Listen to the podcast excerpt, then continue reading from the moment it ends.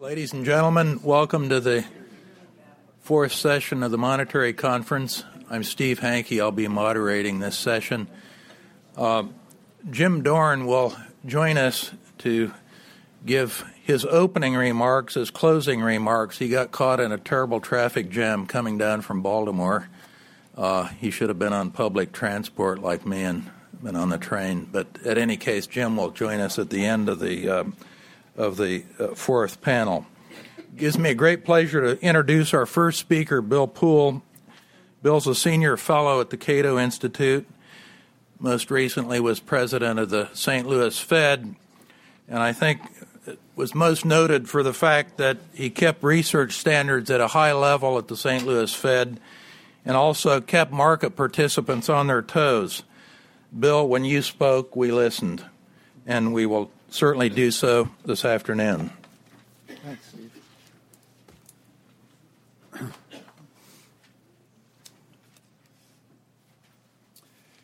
Our session uh, this afternoon is uh, entitled The Way Forward, and I put a uh, title on uh, my remarks Incentives, Not Regulations.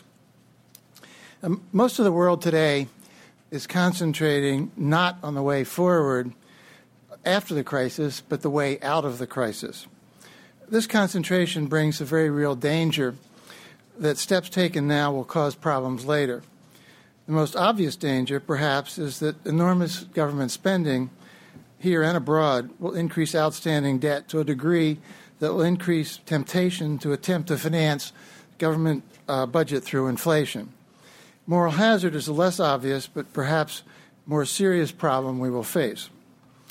Before I dig into this subject further, I want to make clear that my perspective on the source of the problem, the financial crisis, is that the crisis was fundamentally caused by mistakes in the private sector, uh, mistakes in private financial firms, and not by mistakes of the federal government. I know that's not a view, uh, as we've heard, that is necessarily uh, universally shared. And I'll proceed by first outlining the case for that view. Then I'll discuss the role of federal and state governments in creating the crisis, a secondary role, as I've already argued. And finally, based on my analysis of the source of the crisis, I'll discuss steps that would help create a more stable financial environment in the future. Now, many firms, commercial banks, investment banks, hedge funds, funds, and others, became enamored of the subprime mortgage products because of the expectation of a high return in what was otherwise a low return world. These investors were sloppy in their credit analysis. Although it is true that residential real estate prices had not declined on a national average basis since the Great Depression, particular regions of the United States had experienced declines. Particularly after the collapse of the tech bubble in the early part of this decade, investors should have considered the possibility of falling house prices. The rating agencies, especially, were responsible for poor credit analysis. The issue, incidentally, is not whether a forecast, a forecast of declining house prices was appropriate, but whether there was a risk of declining house prices. Surely no knowledgeable analyst should ever say that there is no risk of a decline in an asset price. Beyond weak credit analysis, many managers expose their portfolios to extreme asset liability duration mismatch. Mortgages are inherently long term assets. Portfolio managers should, have, should not have financed them with short term liabilities, such as commercial paper. And to compound the mistake, portfolios were highly leveraged. Capital ratios of 3 to 5% were not uncommon.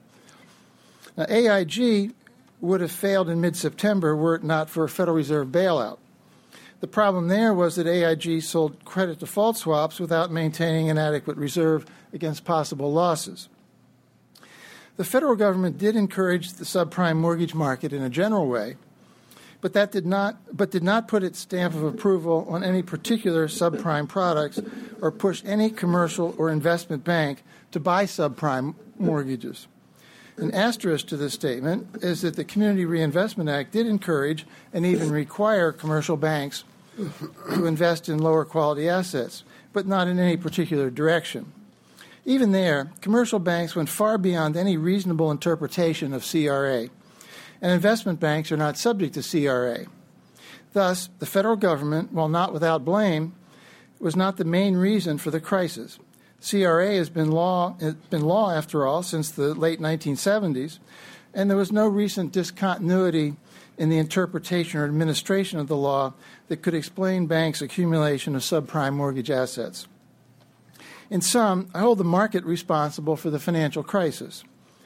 The AIG situation and the poorly constructed mortgage portfolios were the responsibility of the private firms, the private sector.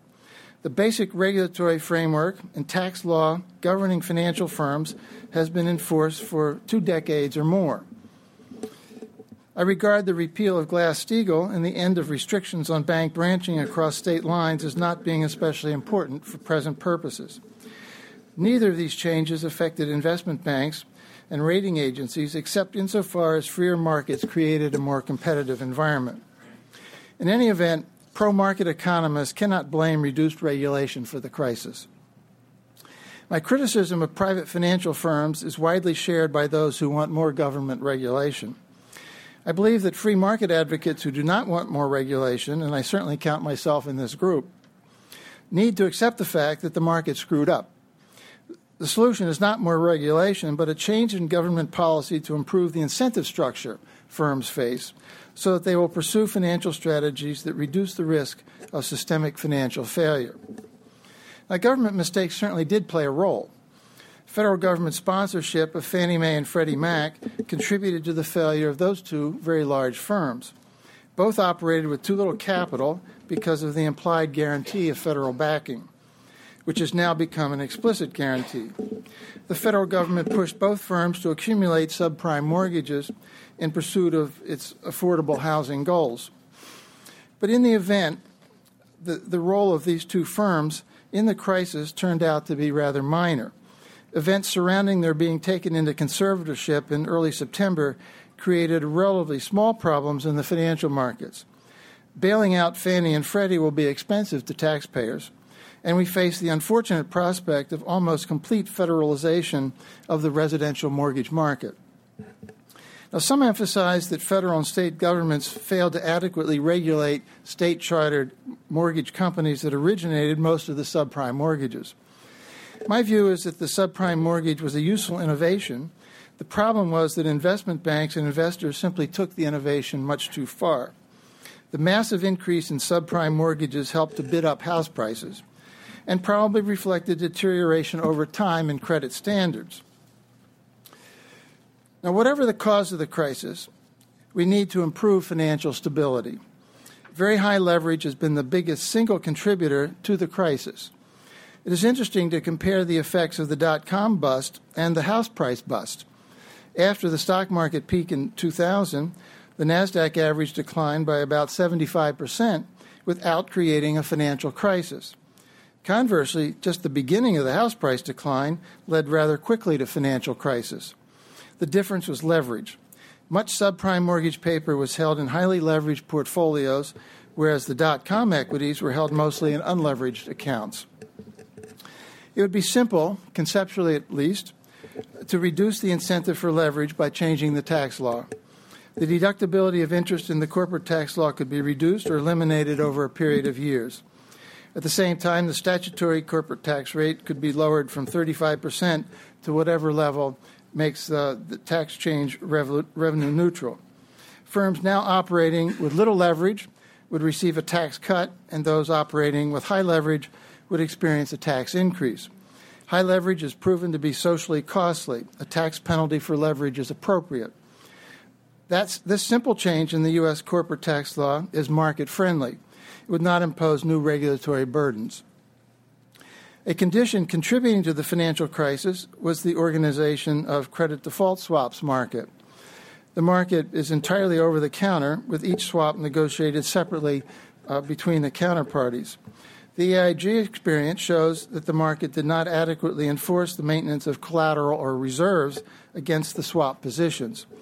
If the credit default swaps market were organized through an exchange, the exchange would be the counterparty and would enforce margin collateral. The exchange would uh, sell out swap positions before they came, became deeply underwater.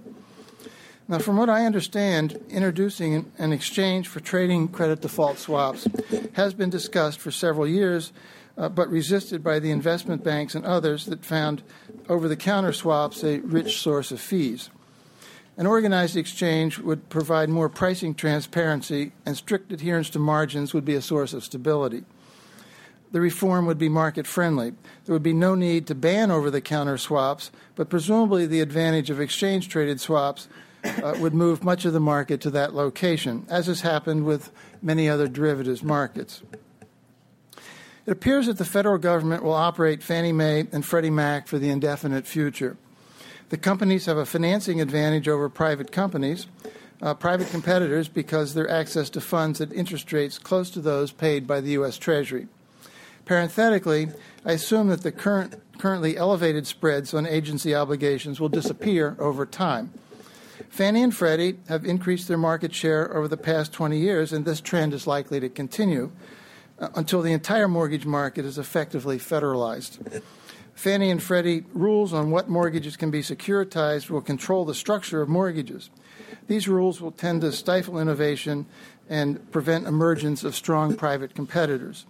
The only way around this prospect is to phase out Fannie and Freddie over time. I see absolutely no reason for federalization of the mortgage market, but that unfortunately seems to be the prospect. Many observers want more regulation to ensure financial crisis cannot recur. As I read the plea for more regulation, I see no specifics for what regulations would accomplish that task. I fear that Congress will pass sweeping new regulatory authority with financial stability objectives, that is, fancy preambles in the, uh, in the legislation, but no clear idea of how to accomplish the objective. Regulatory agencies will be directed to solve the problem. Regulatory agencies will probably try to ban certain financial instruments thought to be dangerous. Consider payday loans as an example. An attempt to ban such loans will simply drive the market underground. An attempt to ban certain sorts of mortgages could lead to the same result. Or, if effective, such bans will stifle innovation. The subprime mortgage was a useful innovation introduced by largely unregulated mortgage companies and not by the federally regulated depository institutions. The problem was that subprime mortgages were pushed to excess. And if such innovations are made impossible, subprime borrowers will not have future access to credit, except through costly federally subsidized programs. Those who want more regulation should keep two facts in mind. First, regulation will inevitably be bent to serve political purposes. Of course, that is exactly what some pro regulation observers want. Before the financial crisis, many members of Congress cheered subprime mortgages because they served affordable housing goals. Second, the financial uh, economy is inherently very competitive. With access by internet, for example, many financial firms could relocate abroad, thus escaping federal jurisdiction. Actions this year are creating moral hazard to an unprecedented degree, and unwinding this situation will be costly. We are clearly seeing the effects already. Lehman, I believe, delayed raising capital, expecting that it would receive the same sort of treatment that Bear Stearns did. Lehman was instead permitted to fail. Investment banks have become bank holding companies so that they would qualify for Federal Reserve resources.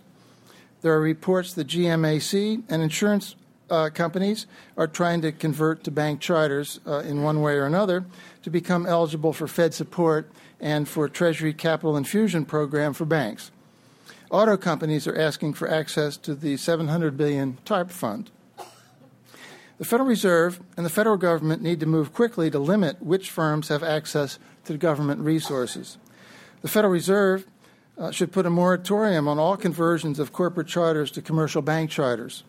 Congress should refuse to bail out any more firms. Weak firms should be required to seek protection under the bankruptcy law. The clear fact is that the greater the number of firms bailed out in coming quarters, the greater will be the number of applicants for bailouts. I see no, re- no way to decide which firms are deserving of a bailout and which are not. Members of Congress should understand that for every firm bailed out, there will be many others seeking funds. Most of these firms will necessarily be disappointed. The same will be true for individuals seeking mortgage relief through government programs. The issue is not just disappointment, of course, but that firms and households hoping for bailouts will fail to take appropriate action to adjust to changed economic circumstances. Mistakes will be larger and adjustment delayed when bailouts are expected but denied. The only way to avoid a moral hazard mess, a mess that in time is going to rival this uh, current financial mess, is for Congress to provide generalized assistance through the tax law and then walk away from all of the specific uh, bailout um, uh, requests. A cut in the corporate tax rate with generous carry forward and carry back provisions will provide assistance to firms that have a chance of survival. Others should reorganize themselves through bankruptcy. The most desirable fiscal policy steps will be those consistent with the long run needs of the economy. Revisions in the corporate tax law to encourage investment should be at the top of the list. Capital outlay should be expensed for tax purposes rather than depreciated over time. Short of that, investment tax credits and accelerated depreciation would be appropriate. Stimulating investment, after all, was a key objective of the Kennedy administration when it came to power in 1961. Same approach is needed today. The economy needs more investment and less consumption over the long run. Any stimulus bill next year should be consistent with that objective. I support current Federal Reserve monetary policy, uh, at least if I think I know what the Federal Reserve is doing. Uh, it is important that the economy not be permitted to enter a downward spiral leading to deep recession and ongoing deflation. As the situation stabilizes, however, the Fed will have to pull out pull back the bank reserves it is now creating. Otherwise, the result will be an eventual increase in inflation that will create major new problems. In sum, the way forward is this, as I see it enact tax law changes that will improve the long run stability of the economy by reducing the incentive for leverage and by encouraging a substitution of business investment for consumption. And on the monetary policy front, the Fed must be prepared to reduce policy accommodation as the recovery uh, takes hold. Thanks.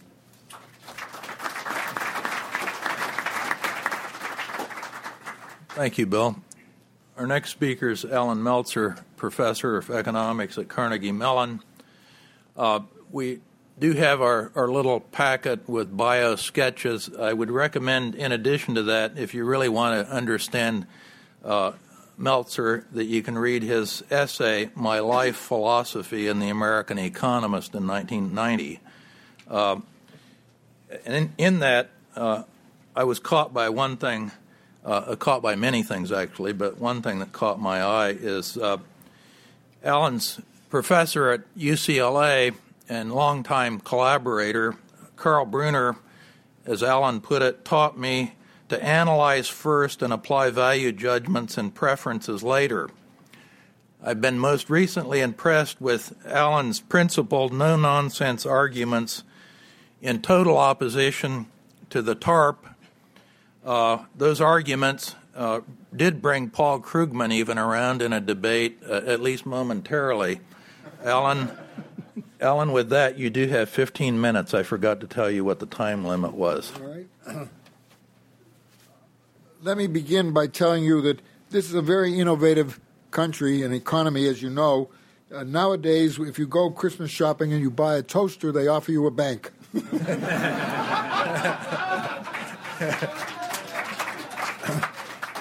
I'm going to make four or five unrelated points, and then I'm going to talk about why did we get into this problem and how can we get out of it. Uh, the four or five points I'm going to begin with are, as I said, unrelated. The uh, the first is that we should close down as promptly as possible Fannie Mae and Freddie Mac. There never was a reason for those two institutions other than to avoid the congressional budget process the benefit that people got from Fannie and Freddie had to do with a subsidy that came on the mortgage side, that is, on the interest rate side. Congress could have passed that subsidy over and over again. They avoided passing that subsidy because they could take the problem off budget, and that led to a certain amount of benefit to the members of Congress who participated in the profits of Fannie Mae and Freddie Mac. That's number one. Second, looking ahead, the debt of the United States as a share of GDP is going to go from 40% to 60%. If you look at Japan or Italy or Belgium, that doesn't seem like a startling number. The difference is that much of that debt is owed to foreigners. So, looking ahead, get used to the idea that we're going to have to export more and probably consume at a slower rate. After years and years of expenditure on consumption here, we're going to have to learn that to tighten belts. That's not going to be an easy thing. Woe to the president who presides over that period. Third, I get a lot of questions from the press every day, and one of the questions these days is deflation. The last time somebody asked me that question, it must have been the 15th time that I'd heard it. I said I thought that was the most stupid question I'd heard in 40 years of dealing with the press. It's time that the people who talk about deflation went back to school and learned about the difference between maintained rates of change and one time changes in level. The deflation that we're going to have, so called, is a decline in oil and food prices that are the reverse of the increase in oil and food prices. Those change the level of prices, but not the sustained rate of change of prices. So, deflation is a sustained rate of change of prices. Incidentally, in Federal Reserve history, there are six or seven periods in which we had deflation. Only one of them was a disaster, the Great Depression. It was a disaster because while the deflation was going on, the money growth was falling, so that the expectation was it would continue, the price level would continue to fall. The others, if you looked at the footprints of those recoveries, you wouldn't be able to distinguish them from any other recovery. Fourth is the bankruptcy law. There's a lot of pressure to change the bankruptcy law to adjust to the current circumstance. If we do that, the simple fact is we won't have a bankruptcy law. The benefit of the bankruptcy law is it gives people some ideas to what they can expect under troublesome circumstances. If we change it in relation to those circumstances, we really violate the rule of law. It's not a good argument to say that, of course, we change the bankruptcy law. Of course, we can change the bankruptcy law. What we're doing, what we would be doing that is a mistake, is to change the bankruptcy law in response to the problems that we have. Finally, among the unrelated issues, I believe that the Congress and the administration are working on the wrong problem. You can solve the mortgage problem by solving the housing problem, but you can't solve the housing problem by adjusting the mortgage market. Let me expand on that a little bit. the major problem that the economy faces in the housing and mortgage market is the price decline in houses stimulates defaults, and the expected decline for the next year, which the market puts at 11%, but who knows how accurate that's going to turn out to be, people mean there are going to be many, many more defaults as the price of the houses falls even further below the mortgage value. So, what you want to solve is the problem not of the people who are currently losing their houses. You want to prevent the people in the because that's very difficult to do and there are many, many proposals, but none of them get around the problem, as far as I can see, get around the problem that as you benefit people by reducing the value of their mortgage or the interest rate on their mortgage, you just encourage other people to come in and ask for help. if you solve the problem of the declining house price and the future problem of the mortgage market, then by you need to do that, you need to increase the demand for houses. In a normal, if this were a normal year, we'd be selling roughly one and a half million houses. We're probably going to be somewhere around 700,000. So there's a lot of room to increase demand. What we have to do is find a way to stimulate demand. My proposal is a very simple one. It's simple, it's transparent, and instead of depending upon government bureaucrats to decide who's in and who's out, it allows individuals to make their own choice about what they want to do. And that is to say, if you make a down payment on a house between now and the end of 2009, you get a tax credit. for the amount of the down payment or enough of it to make it interesting to you. And if you don't pay taxes at all, you get the credit anyway. That way, I don't care whether they're buying their first, second, third, or in the case of John McCain, eighth house. the important thing is to remove the excess supply. That will do two things it will slow or stop the decline in prices and therefore work on future defaults. It will also eventually stimulate the return to work of the people in the building trades who are a big part of the of the economy. So instead of working now, if we do that, mortgages, why are mortgages going to be improved by that? Because the problem in the mortgage market is, as I think Secretary Paulson eventually discovered, mortgages are being sold every day. They're sold at a price which my friends in the financial industry tell me is around $45 per $100. Why so low? Because nobody knows how far those prices are going to go down. So they take a big discount. If Secretary Paulson went through with his original plan and actually bought up mortgages, he would do it at the expense of driving into bankruptcy the people who sold him the mortgages because they don't have that much equity in order to sell their mortgage portfolios for $45. So, what we want to do is go around that problem, as he eventually recognized, and go more directly. He hasn't recognized yet we need to go more directly, but we do. We need to go to clean up the excess supply of housing. Now, I'd like to turn in my little bit of my remaining time to one of the problems that annoys me uh, greatly, and that is the Congress blames everyone that they can think of for the problems that have occurred. They uh, talk a great deal about the problems of deregulation, as Bill just said, the problems of deregulation. I would challenge anybody to point to something that was deregulated during the last eight years.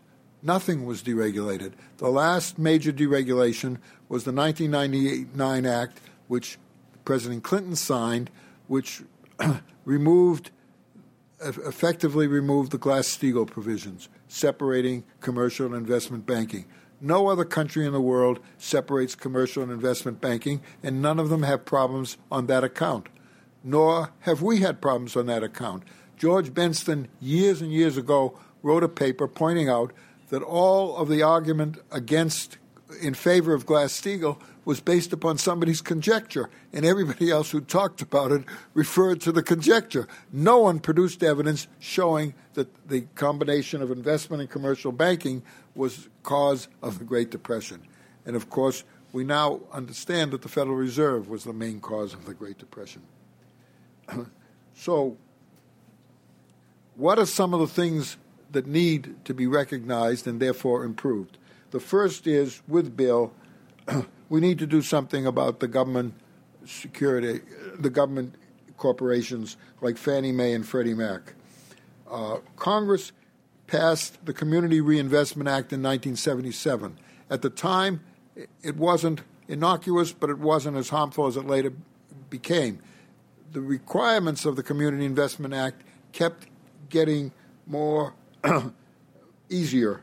Um, in 2005, the Housing and Urban Development Agency encouraged the use of no down payment mortgages. The uh, 2003, I believe, the Bush administration passed somebody something called the Every Homeowner, Every Person a Homeowner law. I mean, there were just tremendous pressure from government to put people into houses. And uh, that and the GSEs, the government security, uh, the government insur- uh, financing agencies like Fannie Mae and Freddie Mac,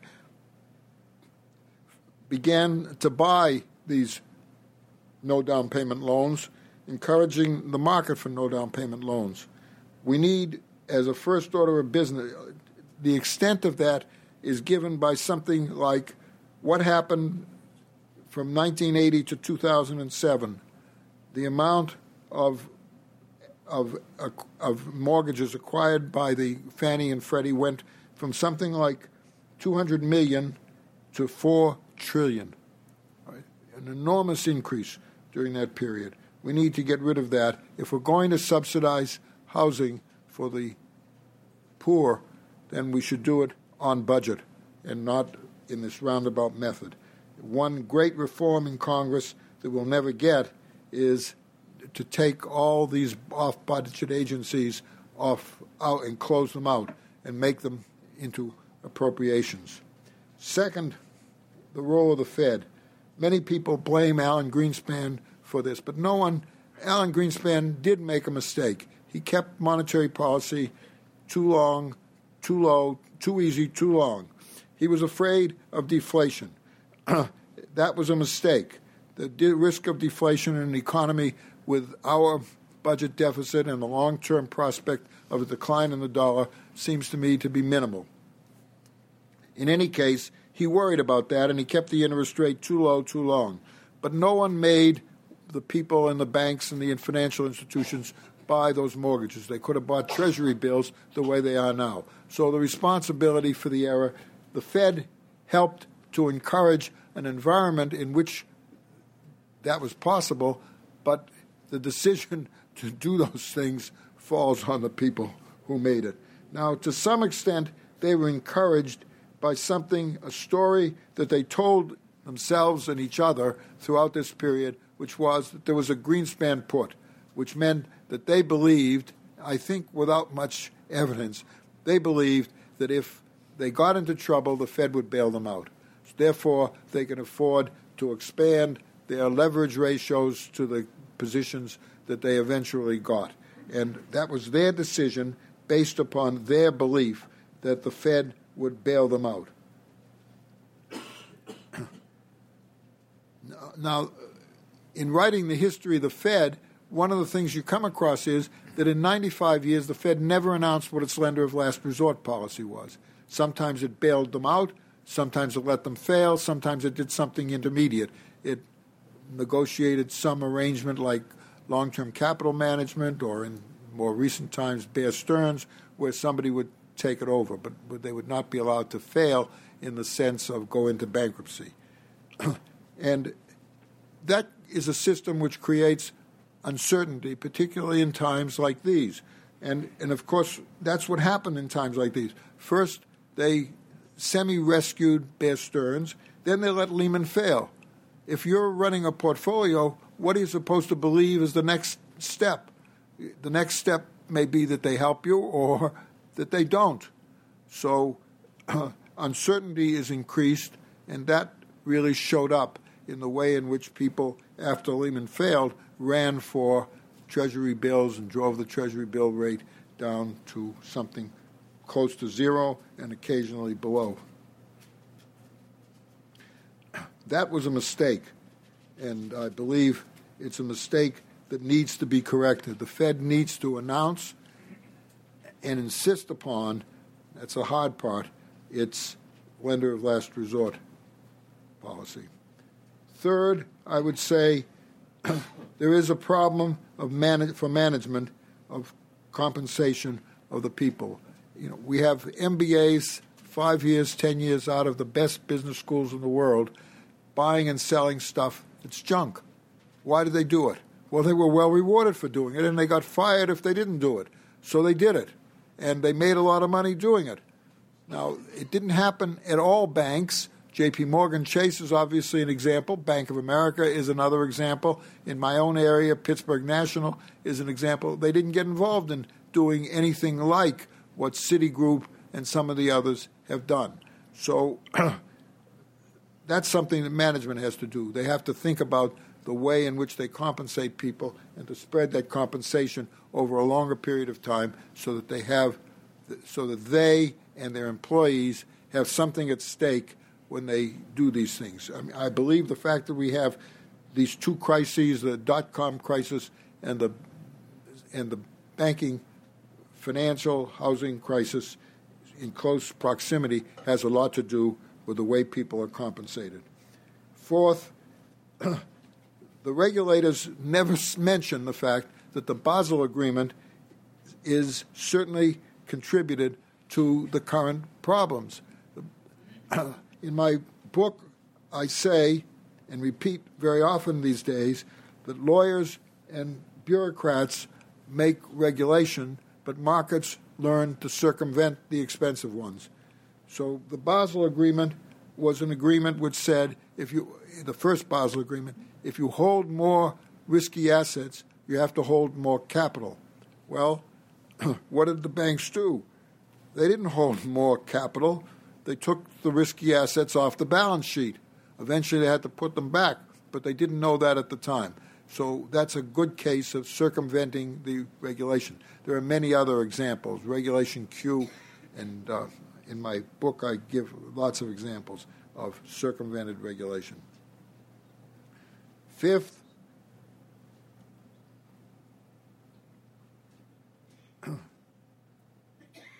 oh, I mentioned that low interest rates. And finally, Wall Street, they got too clever. They invented mortgage instruments that they can't now unwind.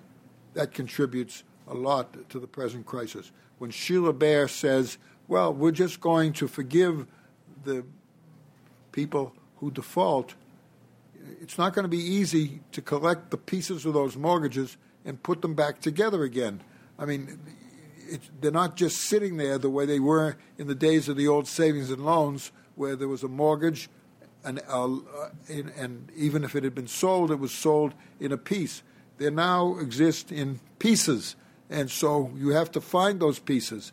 It's not going to be easy to find the pieces. It's not clear who is responsible for putting together the package of the mortgages. So uh, that's a case in which people were much too clever for the circumstances that later developed. That's may not be all the reasons for the problem, but it's a good list of where you would start to try to to prevent crises of this kind again. Get a lender of last resort standard, get the Congress to appropriate on the record the amount of money that they're going to use to subsidize housing. We're not going to prevent them from subsidizing housing, but improve the compensation system in the market, get rid of some of the worst of the Basel Agreement, and close down Fannie and Freddie. Thank you.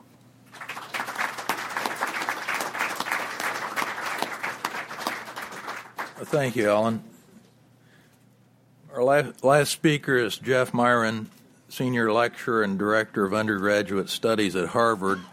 Uh, Jeff, I assume you pulled down those directorships after being named one of the favorite professors of Harvard 2006, 2007, and 2008. Uh, I might also mention that our last speaker and first speaker have something in common. They're both graduates of Swarthmore College. Uh, Jeff, 20, 20, years after Bill, but nevertheless. uh, the, I think it's fitting that our last paper at a Cato conference be titled A Libertarian Perspective on the Financial Crisis in Defense of Doing Nothing. Jeff? Thank you very much. It's nice to be here. Um, so let me start by saying it's it's basically a coincidence that uh, I'm last on the program. I teach in the mornings. I couldn't get here early to make sure I'd be my flight would be on time, et cetera. We put me last, but it turns out that I'm also going to be the most extreme. I didn't think that was going to be the case when I agreed to come here. I'm I'm used to being the most extreme person in the room, but um, I, not just at Harvard, in my household, and lots of places. But um, I've heard a lot of things in the, the part of the day that I was able to be here, most of the afternoon, that I, if I'd closed my eyes, I would have thought I was in the Brookings Institution. So I'm going to give you a different perspective. Um, partially because a lot of people have come before me. I'll skip some parts of what I was going to say uh, in order to focus on things that we haven't discussed too much. But basically, I want to make three points uh, in the discussion. The first thing I do is just look at the facts, look at the behavior of the U.S. economy over the last 10 years, and in some cases farther back, and say what happened. Okay, so there's a bunch of graphs. Uh, if you have access to those, you might want to look at them, but I'm going to just summarize what those say very briefly. The second thing I try to do is say, why did this crisis happen? And I take a very, very strong view, which is similar to what a lot of people have said, but certainly disagrees with what other people have said. Um, and then third, I talk about the bailout, which has not been discussed uh, directly that much today because the focus has been on monetary policy. So I'll spend most of my time explaining my position on the bailout after having set the stage a bit uh, with the history. Before we can look forward, we need to make sure we know where we've been. So, in terms of um, where we've been, I have some very simple figures in the paper that show you the behavior of real GDP, of industrial production, of retail sales, of employment for the last five to 10 years, and a very consistent picture emerges. The U.S. economy was growing quite nicely okay, for four or five years in a row. We're coming out of the 2001 recession. And then around the beginning of 2008, plus or minus a couple months, almost all indicators, GDP is a slight exception, but most indicators clearly slow down and start to turn down and there is very, very clear evidence the U.S. economy was contracting okay, as early as January 1 of this year. Now, I'm not going to try, I try not to use the word recession because, not because I'm afraid of scaring the markets, but because that has a technical meaning and we may or may not technically be in a recession as the NBER will define it. But clearly, we are already in a contraction and we've been in a contraction since well before uh, the Lehman uh, uh failure since well before the AIG bailout and well before uh, the Treasury's and Fed's interventions, uh, dramatic interventions with the TARP uh, in mid September. The next thing to note okay, about the economy is to think about the housing sector, as lots of people have said. Okay, and what do we see there? We see that starting okay, with housing prices beginning around 1997, maybe a bit earlier there's a dramatic run up in housing prices. There's a really unusually large increase in housing prices, which maybe was what fundamentals suggested, but which is so large relative to average normal behavior that one has to suspect that something odd was going on. And if you have my instincts whenever something in the markets and economy doesn't make sense you suspect the government okay? and i will come back to that in a few minutes okay? Now let's look at homeownership rates. It turns out that U.S. homeownership rates also do something unprecedented, starting at roughly the same time, something like the mid 1990s.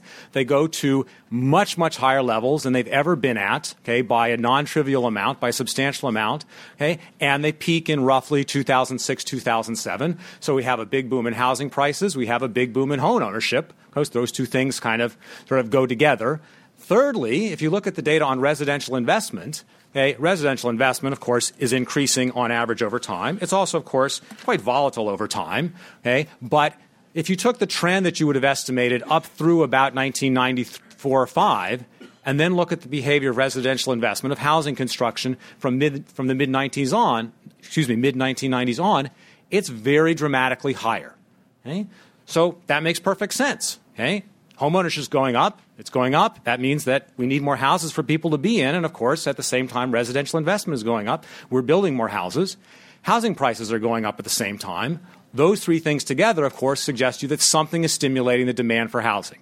Okay? We're moving up a supply curve as something is shifting the demand curve out. Okay? So keep that in mind a few minutes later. A few other facts are worth noting okay, uh, as background. The stock market, if you look at it, and if you do the sensible thing of looking at it in logs, that is to say, percentage changes, what you will see is that the behavior in the last few years is really not so odd. It's not so bizarre. And relative to standard benchmarks, the market is right now basically priced about right.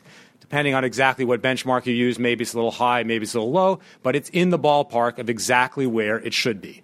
So is there reason to think that something fundamentally awful has happened? Not necessarily. One plausible view is it was overvalued, okay, and it's come back down, just as housing prices were quite plausibly overvalued and have come back down. And just as plausibly, we overinvested in housing, and so something had to address that, uh, as we'll get to in a second.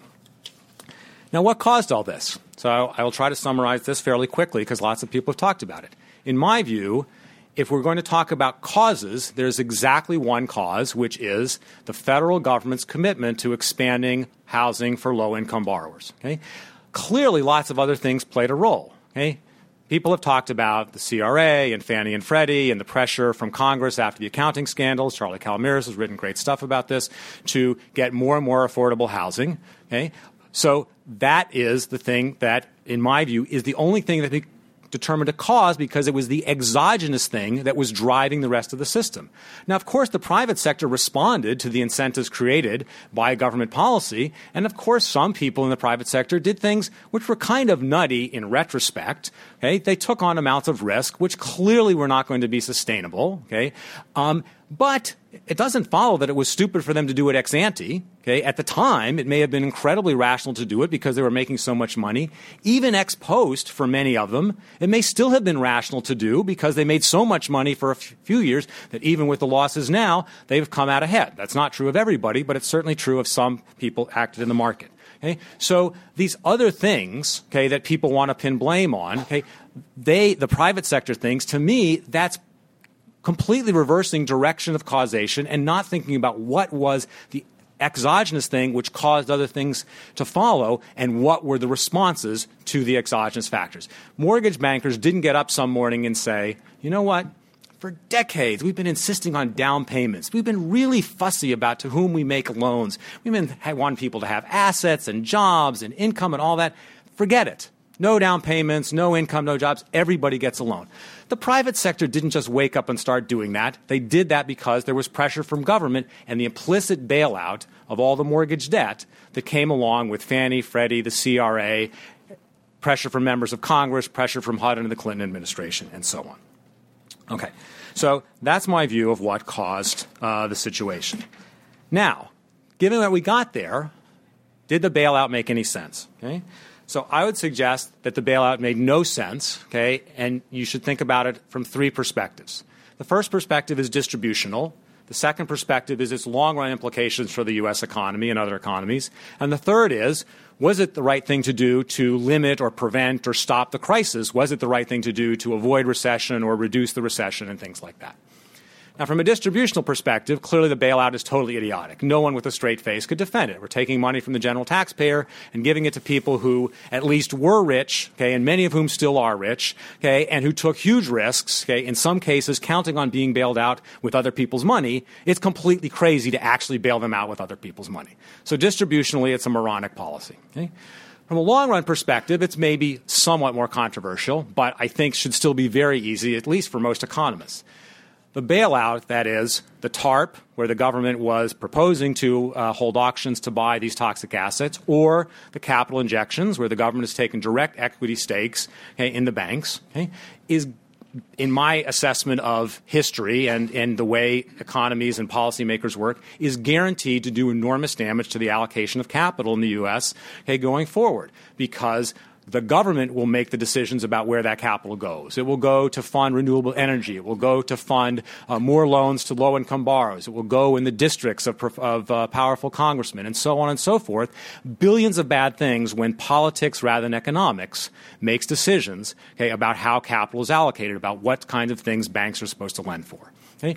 There will be zillions of secondary effects going along with that. Strategic behavior, as several people alluded to, where insurance companies decide that they're going to be banks so they can get access to the money and so on and so forth. Okay? So the long run implications okay, are disastrous. We'll have everybody else asking for bailouts, such as General Motors, okay, and so on. I, there's all sorts of bizarre stories of like the Hispanic um, Boat Builders Association to thinking it needs a bailout because you know small business is hurting now, and so we have to make sure that small builders, and there are a lot of small builders of boats in some part of the country. So that sort of stuff will go on forever. It will never go away. We will never sell off the equity stakes in banks.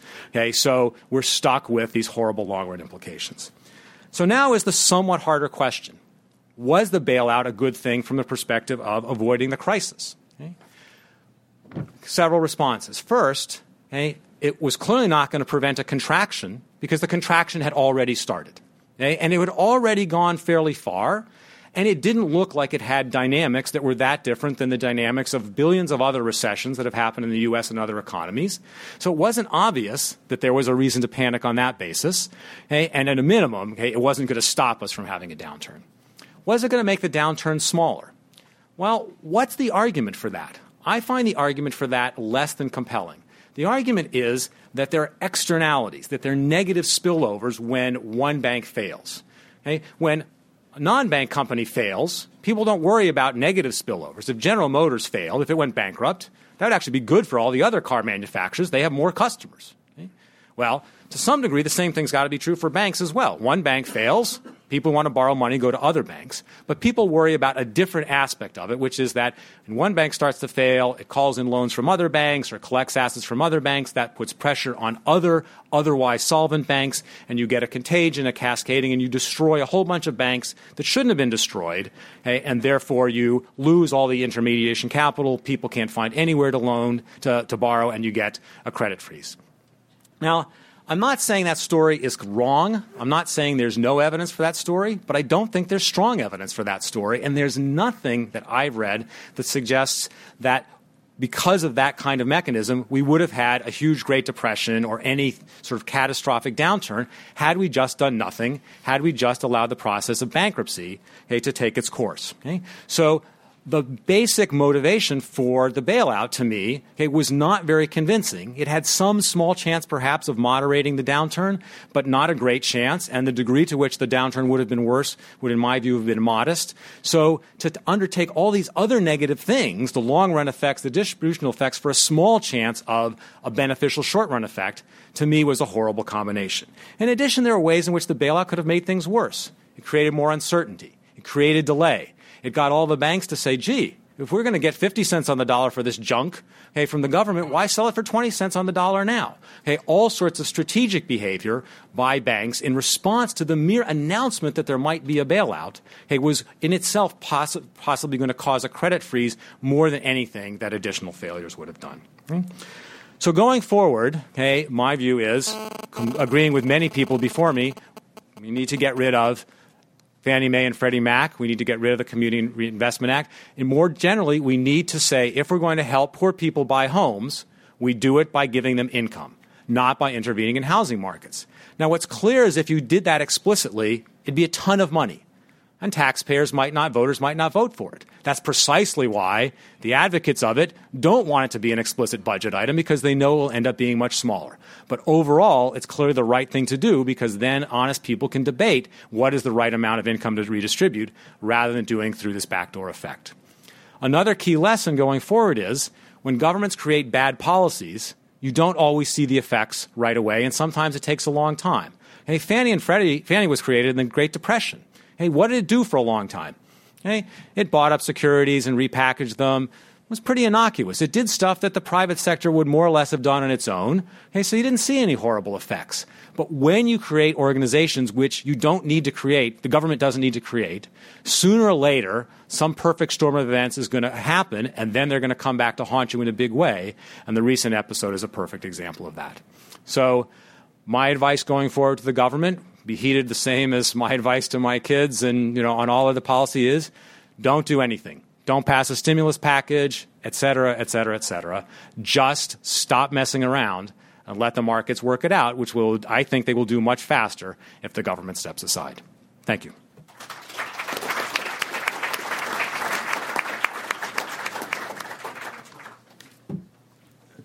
Thank you, Jeff. Um, who said you get one point of view when you come to a Cato Monetary Conference? Uh, the floor is open for questions now. Do we have a mic? Oh, Jim, did you you, you want the Q and A first, and then you go? Okay. So, yeah, Mary, we need we need a mic someplace. Um, I just wanted to try to get a clarification from um, Bill Poole. I think what um, uh, Professor Miron and Allan Meltzer said both was that they saw the um, origination of the problem coming from federal government policies. And I think I understood you to say that you saw it coming from the private sector. So after hearing their uh, analysis, could you just clarify a little bit why you think they're wrong and you're right? No, I, I think I said that, uh, you know, a, well, my father was a lawyer, so there's contributory negligence involved here, as they would say. Uh, but the way I would put it is the mortgage originators who uh, created all this subprime paper could not have done that without the market and the investment banks and the, uh, and the commercial banks that bought the paper. And it's those investors who created that market and made the mistake. And the government was not telling uh, Goldman Sachs or Wachovia or anybody to buy an enormous amount of this paper. I don't think that, from when I listened to Allan uh, Meltzer, I don't think we disagree or disagree very much on that. So, in the absence of the market for that paper, the, the originators could never could never have peddled it. That that's essentially my view.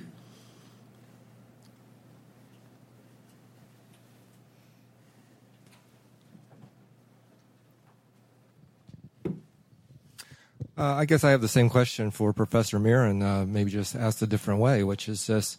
You said in your comments that uh, loan originators were not just all of a sudden saying, gee, I'm going to all of a sudden um, not require down payments and those kinds of things. I'm going to I'm going to do things I otherwise wouldn't do because I'm feeling pressure from the government. I mean, specifically, like what, uh, some bureaucrat or some well, bank examiner or what? Or, which is a rhetorical question, wasn't it really more the fact that when you have a uh, in the originate to distribute model, knowing that there's this insatiable demand behind you for in a low interest rate environment for securities that are going to pay a higher rate of interest, particularly if they're rated AAA.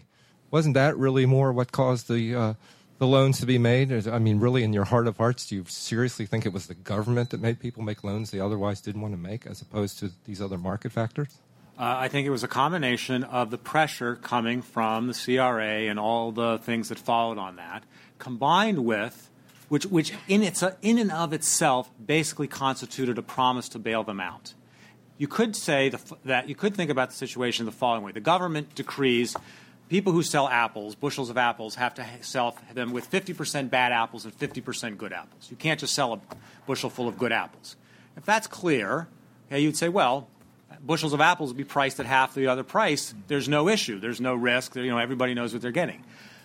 But I don't think that's the way the political economy works. When the government mandates that you have to sell bushels of bad apples, a bunch of people are going to come back after they get to the wormy apples and say, Oh, you sold me bad apples. I'm suing you, or you owe me more apples. And then the private agencies, which were told to sell the bad apples, are going to turn to the government and say, You made me sell bad apples. Now you have to make it good. And that's what I think was happening with the mortgages. There was lots of pressure, and there was this guarantee. There was this very widely understood view that the government's going to make it good. There was this thing on NPR where a woman called in and said, You know, my husband's been in the financial sector for years and years, and he keeps coming home every week and telling me how much money he's making, but what, all this, how this stuff is completely nuts. It doesn't make any sense. And all know it's going to go belly up. And I said, Well, aren't you worried about that? And he says, No, the government will bail us out when it crashes. Now, admittedly, that was an anecdote. But that illustrates perfectly what I'm saying I think was happening. That's what the Greenspan put was. Yes. Yeah, exactly. Back, back in the back row. Andre. Uh, the presentations. I have a question for uh, uh, Professor Miron. Actually, two questions. First of all, it's a very good observation. It seems to me correct observation that the contraction in the American economy studied before the some kind of the sharpest phase, uh, sharpest phase of the financial crisis. This double question. First, you are saying that it was about January. From my reading of data, it looks like it was July this year. And this is a question: Why would we choose uh, January, not July? Even looking at just GDP was in the two quarters, weak but positive. But second question, much more important: What was the reason for contraction of economy before clearly before the the sharpest phase of uh, financial crisis, and even looking at the housing crisis, it was actually going almost up. It was just really some kind of subsiding substantially. What has happened? So the reason I put the data of the downturn substantially earlier is because even though what you said about GDP is exactly right, it's because if you look at monthly indicators, industrial production, retail sales, employment, average hours, they all tell the very different story of the January rather than July.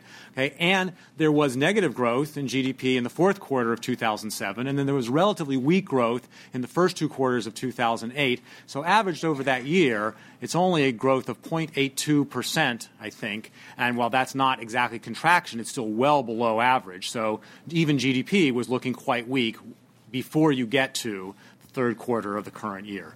Um, your second question was, was why? well, Fed was raising interest rates starting from sort of early 2006. So if you allow for some moderate lag in the effect of monetary policy, it's just monetary policy that created a standard old recession.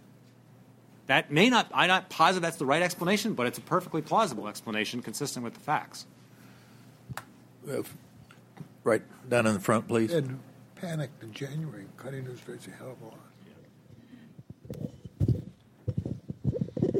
Someone argued earlier that one of the main causes of the current problems that we have are the US imbalances. Too much consumption, not enough exports, big trade deficit. Is this the time to try and solve that problem rather than moving to build more houses, of which we already have too many? I think that comes from me. My, my view on that is that we need to have more uh, business fixed investment, uh, capital formation. I don't want to build more houses. Uh, that's not the component of investment.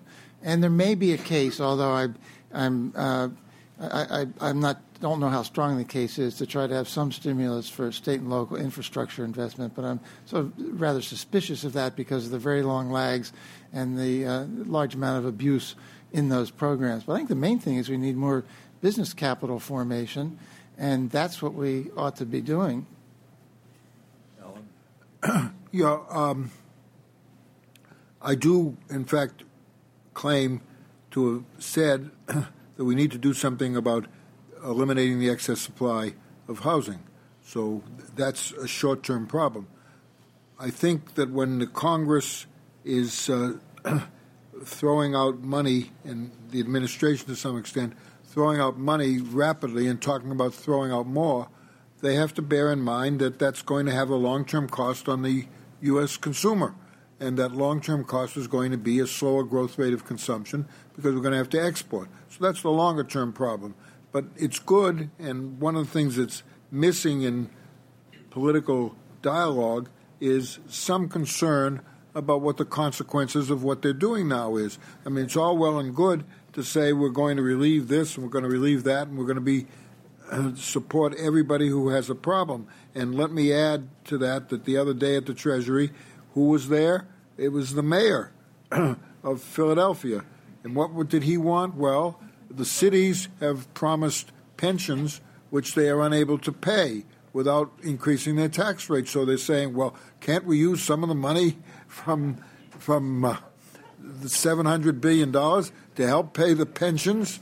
You know, there's just going to be an endless number of claimants on these problems, and if Congress decides that it's going to solve the problem for everybody, it's going to do that at the expense of future consumption. That's no other way. And you know, I once told Dick Cheney when you said that Ronald Reagan showed that deficits don't matter, you forgot to add the second sentence as long as the Chinese buy them.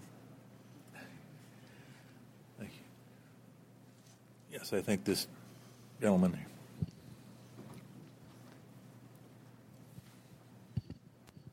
Martin Hutchinson, the Bear's Lair. If you look at the graph of M3 money supply, it takes a sharp kink upwards in early 1995. There's a Greenspan Humphrey Hawkins testimony in February of that year, and then increases by about 9% per year until the beginning of this year, uh, which is faster than nominal GDP. Now, everybody in the early 80s seems to have decided that money supply was a lousy thing to look at to control monetary policy. But my question is, wasn't that just a problem of removing regulation Q?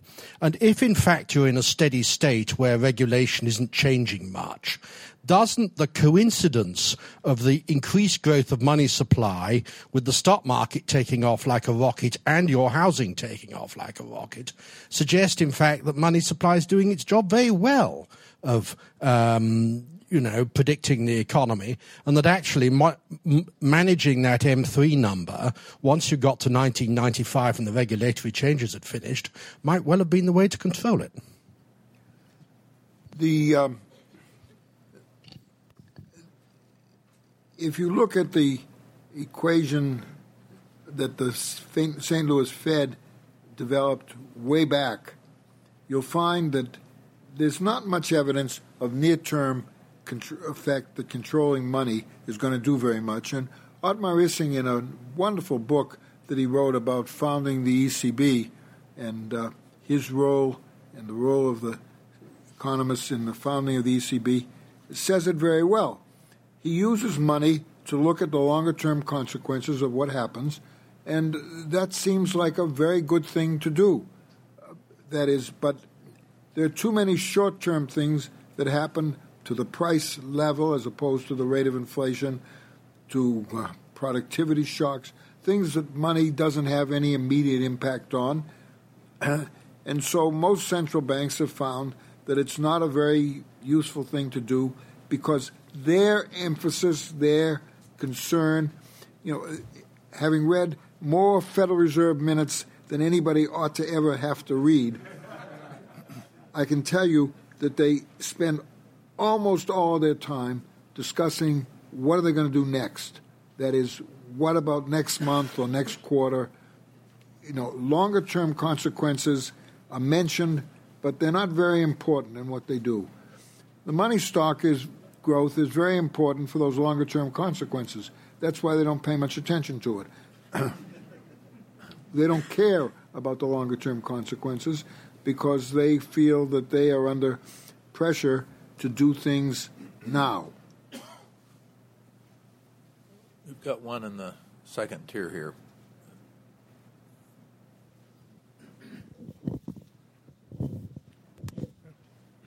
Many people, including Alan Greenspan, blame the crisis on the free market. What's ignored is that the existence of a central bank whose fiat currency is protected by legal tender laws flies in the face of having a free market. My question for uh, Miron is how do we get back to the fundamental questions instead of just deciding what the Federal Reserve does? And how do we get back to questions like does the Constitution actually allow for everything that's happening? Um, well, I agree that those are like the right questions. Um, I think we should rethink what exactly is a bank, who charters it. Why can't there just be completely free banking? Why can't banks suspe- suspend convertibility, for example, and mediate the need for deposit insurance? And I said very clearly in a, a column in Reason that we shouldn't have a central bank, but that's a big uphill fight. I agree with you. I agree with you that it's it's infinitely frustrating because as long as there is a central bank, it's going to do stuff. And once it's done some stuff, you know, once Greenspan has lowered the interest rates after 9/11, you know, in response to this recession, say for the moment that was the right thing to do. Then he's kind of between a rock and a hard place. Well, does he keep them there forever? Okay? Because that has some effects, or does he raise them back up? If people expect him to act like a normal central banker and try to stabilize, and he doesn't, that may you know have bad effects in the short term. So as long as it's there, it's a big, big problem. But, you know, I don't know how, does he, how you have that discussion. What he should have responded to Chairman Frank was look at your own behavior. I, I think that's the right note to end the Q and A session. And now we have the the opening remarks that are going to be delivered by Jim Dorn. I mean, that was disgraceful when Greenspan did that. I mean, I, shameful. I mean, yeah, yeah. Now, you don't need to worry. Uh, since these are welcoming remarks, the conference is not just beginning, it's ending. Uh, I just want to thank everyone, especially the speakers and the chairs, for the excellent job they've done, and thank you for attending the conference.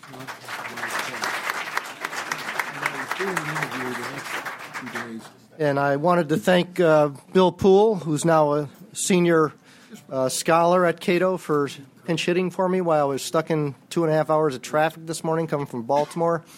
I just got back from China, where I uh, gave a paper over there on um, creating financial harmony uh, lessons for China uh, from the U.S. And the uh, and my Chinese friends all said, we always look to the U.S. as our teacher, and who are we going to look to now? You know, it's a good question. Uh, I'd also like to thank uh, Victoria Cartwright. Is Victoria around?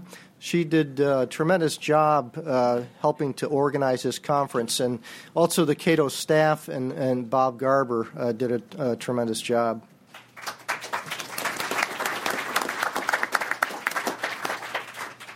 You know, I've been running this conference for 26 years. Uh, I started when I was about 10 years old. Uh, but uh, some of the people that are here today were at our first conference back in 1983, including um, Allan Meltzer, Anna Schwartz, who would have been here, uh, Larry White, uh, also Alan Reynolds and Roger Garrison, and uh, Jerry O'Driscoll. So they're still alive and kicking. And, uh, you know, uh, if I can do this for another 26 years, I'll still be younger than Anna Schwartz is now. So, also at that first conference, we had uh, Fritz Machlup, uh, some of you knew, great, a great man, great economist, and our old friend Gottfried Haberler. I used to have lunch with him over at AEI with Allan Meltzer a long time ago. He was a tremendous man. And two Nobel laureates, uh, Jim Buchanan and Bob Mundell, were both at the conference. They won't, didn't win a Nobel Prize until after the conference, so that, uh, that's a prerequisite now for, for the Nobel. I just want to say a couple really quick things, what I got out of this conference myself. Um, one thing is t- to get the rules right, as Bert Ely uh, mentioned. Uh, extremely important. Uh, we've always taken kind of a rules based approach here at this conference and at a lot of stuff. Cato does, and of course, F.A. Hayek always like to look at the rules of the game. Uh, second, uh, as Jeff Lacker pointed out, uh, we need to establish credible boundaries. And he was talking about Federal Reserve policy with respect to lending versus the market. Zanny Minton Beddoes, who was our, our, our friend and uh, the, the economist, used to co sponsor this conference uh, with us for quite a while. Uh, she had a very good survey article in The Economist a couple of weeks ago, and she, the whole emphasis of that on the financial crisis was the correct balance between the state and the market. So, those are fundamental questions, uh, and you go back to first principles. Which brings me to the comment that Larry White made uh, that it would be nice to have a forecast free monetary regime that uh, was more or less automatic, uh, as we had under the gold standard. In fact, I was just reading on the plane over to China. Uh, some very exciting reading uh, Greenspan's book on the age of turbulence. Uh, he wrote an epilogue, so I figured I might as well take a, take a look at that. But in his book, what Greenspan said was that um, there is no inherent anchor in a fiat money regime. No kidding.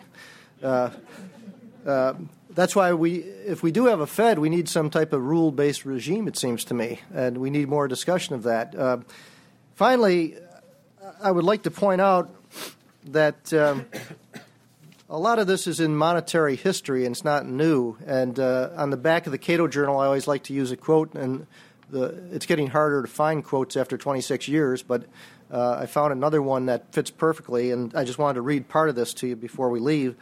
Uh, and it's on the convertibility principle. And this is John Stuart Mill said this in his Principles uh, economics book, a great classic. Uh, and he wrote this back in 1848. He said, There is therefore a great preponderance of reasons in favor of a convertible in preference to even the best regulated inconvertible currency. The temptation to overissue in certain financial emergencies is so strong that nothing is admissible which can tend, in however slight a degree, to weaken the barriers that restrain it. And James Madison said the same thing. So uh, maybe we need to think a little bit more about how we can have a convertible uh, currency and parallel currencies uh, as well. Uh, and some of the people here have done a lot of work on that, and it deserves more attention. Uh, finally, the the uh, papers that were presented at this conference uh, will appear in the Cato Journal. Uh, we publish special issues every year on the monetary conference, so you can look uh, for that in the near future. It'll also be on our website. And I hope you can join us next year. Uh, when I was in China, one thing I'm always looking for is ways to improve the conference, and uh, the Chinese really know how to run a conference. Um, when the speakers come up to the podium, there's flowers there, and, and then they have the speakers march, the old Chinese symbols and everything. I think that would be pretty nice. Uh, I'm, I'm, I'm, I'm, sure that Alan Greenspan would have enjoyed that when, when he was here. Uh, so um, let me uh, thank you again and uh, come back and see us and uh, go upstairs and uh, relax a little bit. Thank you.